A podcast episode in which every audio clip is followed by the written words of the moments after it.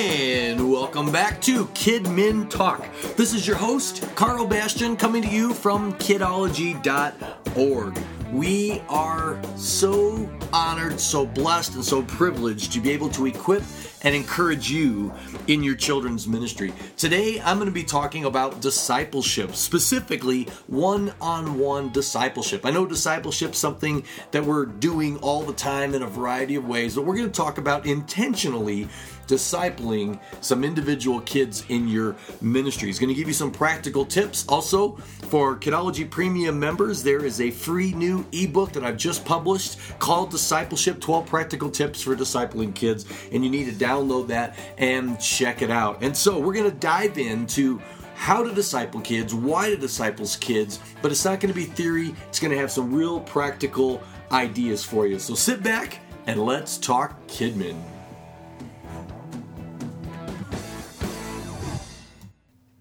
This is a topic that is very near and dear to my heart. It's one that I'm passionate about, and it's just really exciting for me to get an opportunity to talk to you about this. Today is sponsored by just my new ebook, Discipleship, and it's got little dots between each letter because every letter of the word discipleship is the beginning of a very practical tip.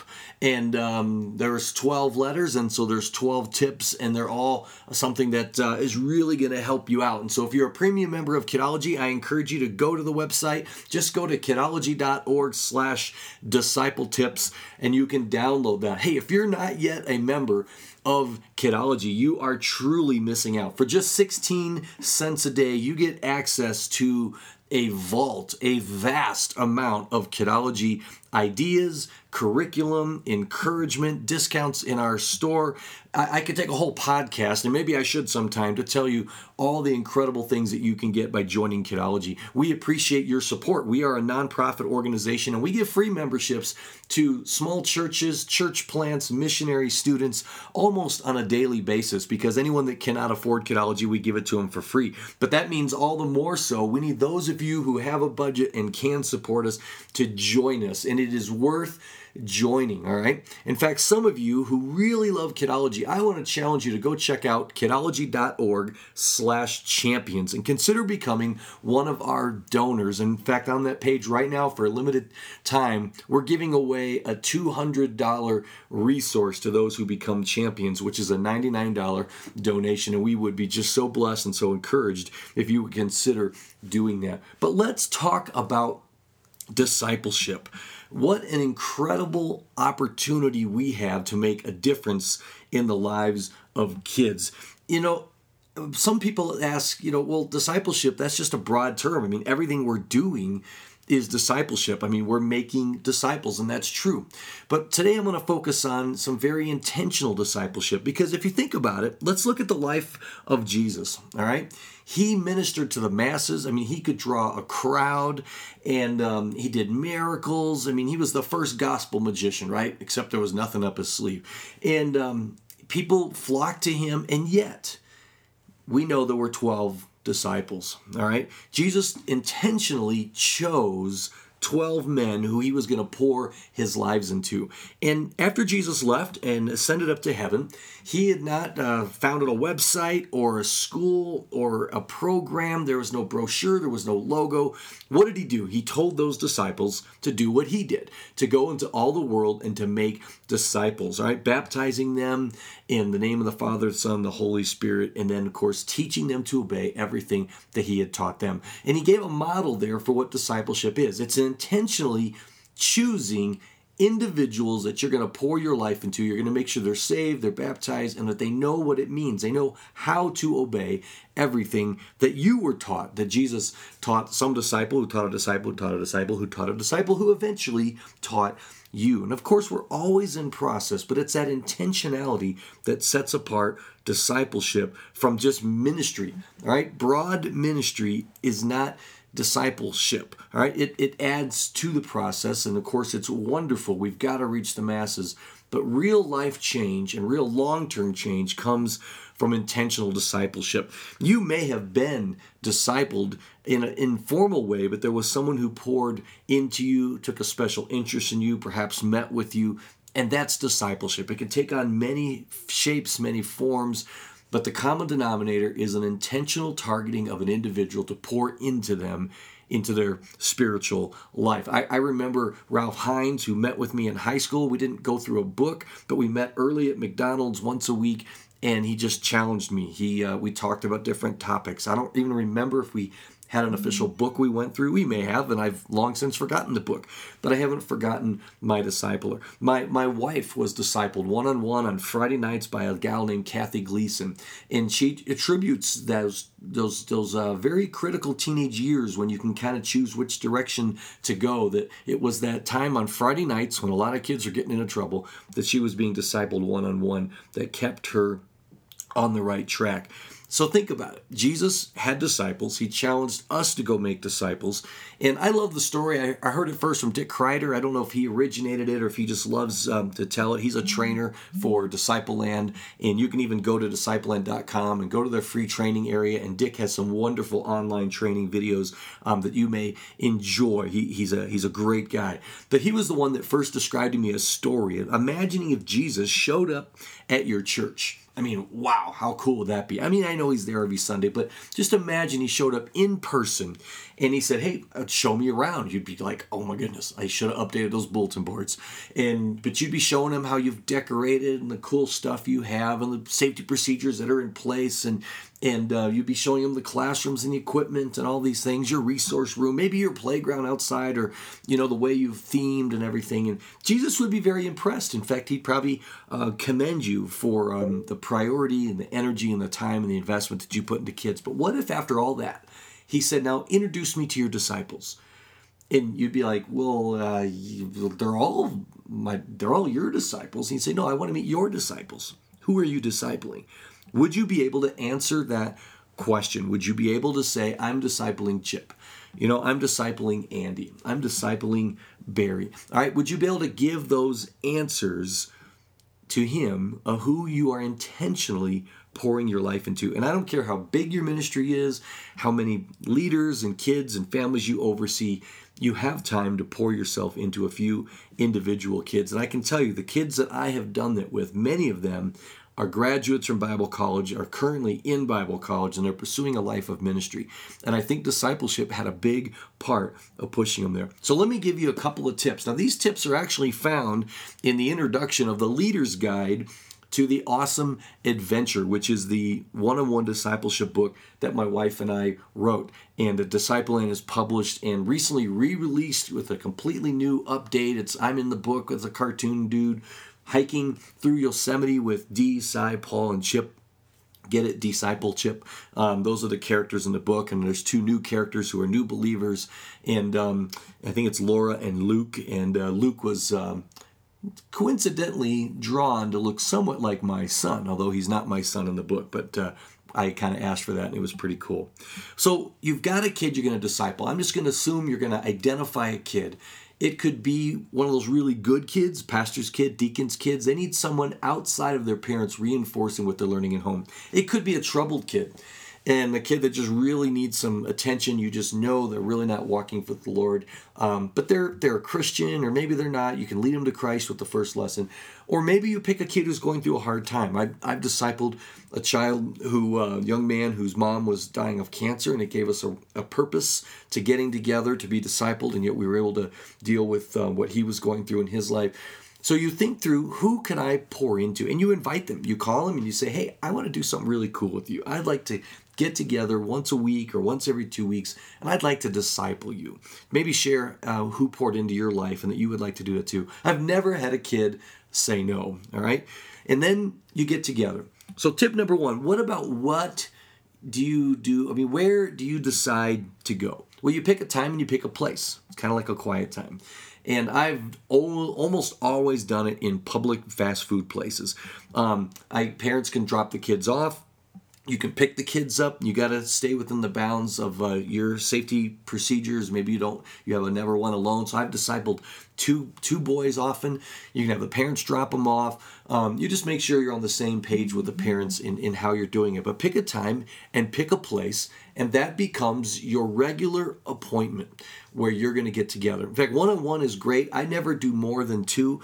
Two's nice because if you ask a question, you're kind of throwing it out to two people, and one kid doesn't necessarily feel on the spot. And then if one kid has to cancel, you know, you can get some one-on-one time with the other, and there can be some fun camaraderie and even competition with the memorizing of the Bible verses and things like that. But pick your time, pick your place, and then you've got your first meeting. What do you do at that first meeting? Well, you kind of explain what discipleship is, and if you're using a tool like the Awesome Adventure book, there's other resources out there. You don't have to use the one that I created with my wife, but I would do that first lesson with them. You kind of show them how to do it. Look up the Bible verses, talk about the topic, but also take time to get to know them. Find out what's going on in their life. Don't expect them to open up about very deep personal things in your first meeting, but you're setting the precedence that you care not so much about the book and the content, but you care about them, and you care about them living for God and walking with God and doing so in a victorious way. So that's your first meeting, and it can be a lot of fun. It can be low key, but then all of your future meetings, what you're going to do is you're going to review the lesson. I should have said in the first lesson, you challenge them to do half or three-fourths of the next lesson on their own at home. That's kind of their accountability, that they're serious about this. Now, if you get together and they haven't done it, you can do it with them, but really challenge them. And I've used very simple little incentives and prizes and things like that, maybe a large fry instead of a small fry or whatever, if they will do those lessons on their own. So review what they've done. Relook up the Bible verses and talk about them. Encourage the kids to highlight and underline them in their Bible. Ask them, what questions they have. Again, find out what's going on in their personal life. Spend time in prayer with them, and then do the final part of the lesson together. If you're using Lesson Adventure, I have the kids do the first 2 to 3 pages, and then we always do the fourth page together. All right. Now, another tip is it's important to be flexible. Remember, your goal is not to finish a book, right? The book provides a structure, it provides a launching point to talking about things. It makes sure that you have some direction. You're not just aimlessly just getting together and talking about whatever you want. But you want to be flexible. If something happens, they got suspended from school, they got in a big fight with their mom or dad, things are going on with their siblings, it's okay to set the book aside and say, let's talk about that. What would God have you do? What does the Bible say about that? And if you can link the lessons that you've done in the past to that life situation, you're showing them that this isn't a pigeonhole, a separate box category of life. Discipleship is a part of who we are, how we react to things. You could talk about a gentle answer turns away wrath and honoring your mother and father and what that means. And you work on those things. The next point is be transparent. All right, you are not super Christian.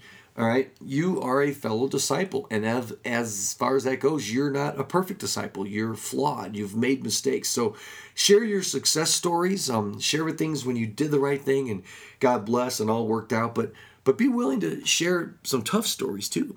Share failures. Time you got fired. Time you got in trouble. Time you got suspended. Time you got in a fight at school, got beat up or whatever. Because as you're real with them, it shows them that it's okay for them to not be perfect, and they'll be more honest and transparent with you because you'll be modeling that for them.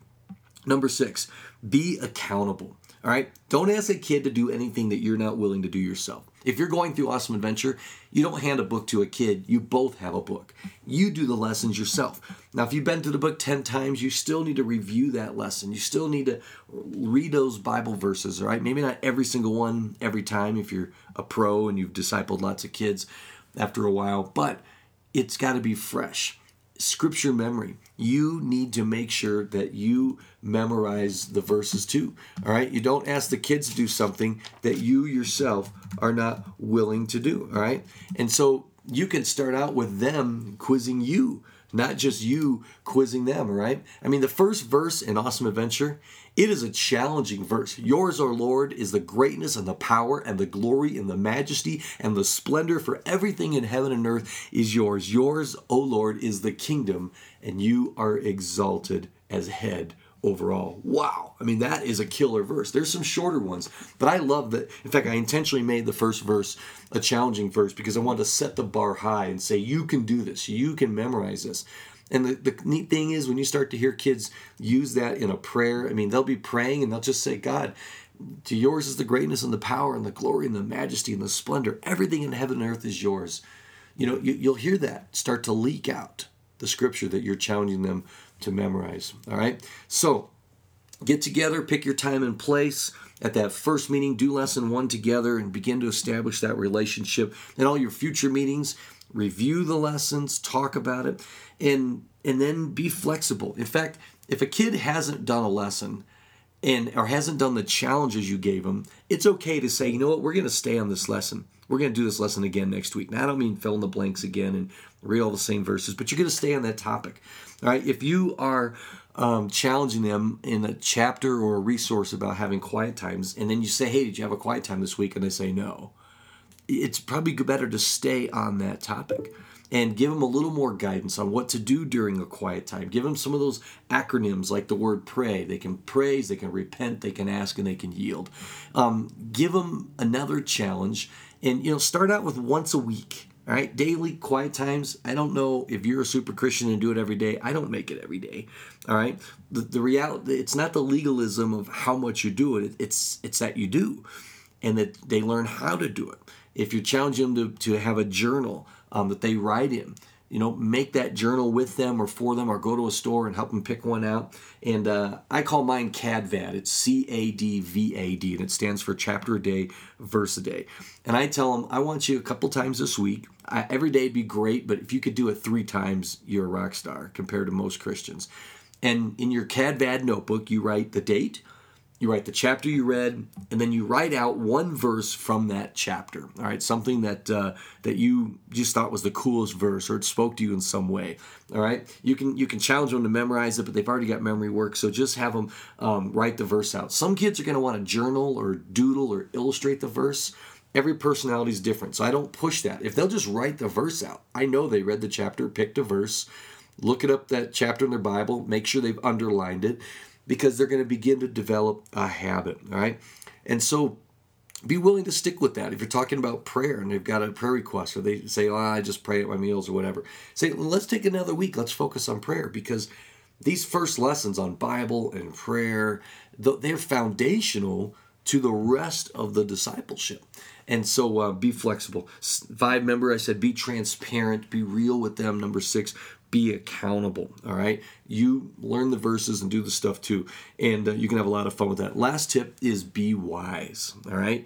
Have wisdom in what you share. Have wisdom in, as I mentioned earlier, meeting with kids. You know, in general, men should disciple boys and women should disciple girls. I honestly am trying to remember if I ever discipled a young lady, and I don't believe that I have. I may have discipled so many kids, but when I did once, there was a brother and a sister, and I went to the house and I met with both of them, you know, in the living room. Parents were home, and so just be wise about how you do it, because the last thing you want is to have anybody you know, uncomfortable with the relationship that you are developing with these kids. If you're doing email, you know, I copy the parents on the email so that they see the communication that's going on between me and the kids. So just have wisdom. I probably don't need to spell that out for you in all the details of what that could mean, but it's important. And pray for wisdom in how hard to push and how hard to challenge and when to take a break if they need a break, when to confront a parent. I mean, oh, here's a story for you. I was discipling a young guy. He was a teenager, and this was in the city. And this young man was struggling with smoking. And so we were working on how to break that habit, how to treat his body as a temple of the Holy Spirit. And then I find out from another teenager, they said, well, the reason so-and-so, I'm not going to say his name, the reason he's having a hard time kicking the cigarettes is that his dad's buying him the cigarettes. I'm like, holy cow. So, you know, I prayed about what to do. And then God just gave me a clear idea. I went to this dad, and I said, I quit. He said, what do you mean you quit? I said, I'm not meeting with your son anymore. He said, well, why not? Has he done something wrong? I said, no, not at all. I said, you have. It was an awkward moment. But I said, if you think that I, as the children's pastor, can have an influence on your son and help him, especially when it comes to the smoking, if you think I have a greater influence than you, you're kidding yourself. You are the biggest influence in your son's life. And and you cannot be buying him cigarettes. Now, I had to ask him at first, of course, if that was true, what I had heard, and he affirmed that it was true. So I said, well, unless you commit to me that you will not be an enabler for him. And he had his excuses. I'm not going to repeat the excuses, but he had his excuses. It was flat out wrong. And he appreciated it. And he said, I won't do it. I'm going to back you up. I said, no, you're not backing me up. I'm backing you up. You're the dad. But I can't back you up if you are enabling him. And so it was just one of those things where, I had to pray for wisdom on how to approach this, and we ended up seeing great victory in that young man's life because I was working with the parents as opposed to, I'll meet with a children's pastor and it'll fix everything. That's a myth, all right? So anyway, it's great. So be flexible and be accountable. And it's great. I just want to end with one funny story, my favorite discipling story. I was discipling a young man. His name was Devin. I'm not going to give his last name, but it's a good story, so I think I can share his name. He's actually in ministry today. He went to seminary and he's in ministry today. Very exciting. This was in the city of Chicago, and it was a tough situation. Great little kid. I mean, I saw so much potential in this young African American boy that I was meeting with every week. And one time, as we were meeting, he says, "Pastor Carl, I got a question." I said, "Sure. What's your question, Devin?" He said, "Well, is it true that hell is got fire?" I said, well, let's see what the Bible says. That's my usual approach. So I got up my Palm Pilot and did a little search. You'd use your iPhone today. And sure enough, we looked up the scripture that talks about the lake of fire and that there is indeed fire in hell. Well, he looked kind of pensive and thought for a moment. And then he said, well, Pastor Carl, is it true that it's dark in hell? And I said, well, let's see what the Bible says. And so again, we did another search, and we used some tools, and we found, the Bible verse that talks about the eternal darkness in hell. And he looked pensive again, and then he looked at me and he says, but Pastor Carr, how could it be dark if there's also fire? Because fire emits light. Well, I got to admit, I was stumped. And it's okay to say, I don't know. So I said, Devin, you've got a good question there. I said, all I know is that the Bible does say it's dark, and it does say there's fire. It does appear to be a contradiction. So I said, tell you what, let me ask around, ask the senior pastor, and I'll see if I can come up with an answer for you. No promises. Some things we just don't understand, And I think he suggested maybe everyone's blind or something. So that week I went to staff meeting. I had a room full of pastors, and I proposed to them. I said, I got a question for you. How can there be darkness in hell if there's also fire in hell, because fire emits light? Well, got to tell you, all the pastors were stumped. Senior pastor had nothing for me. And so I began just asking every Christian I came across, just as a fun conversational thing. So I got a disciple that needs an answer to this.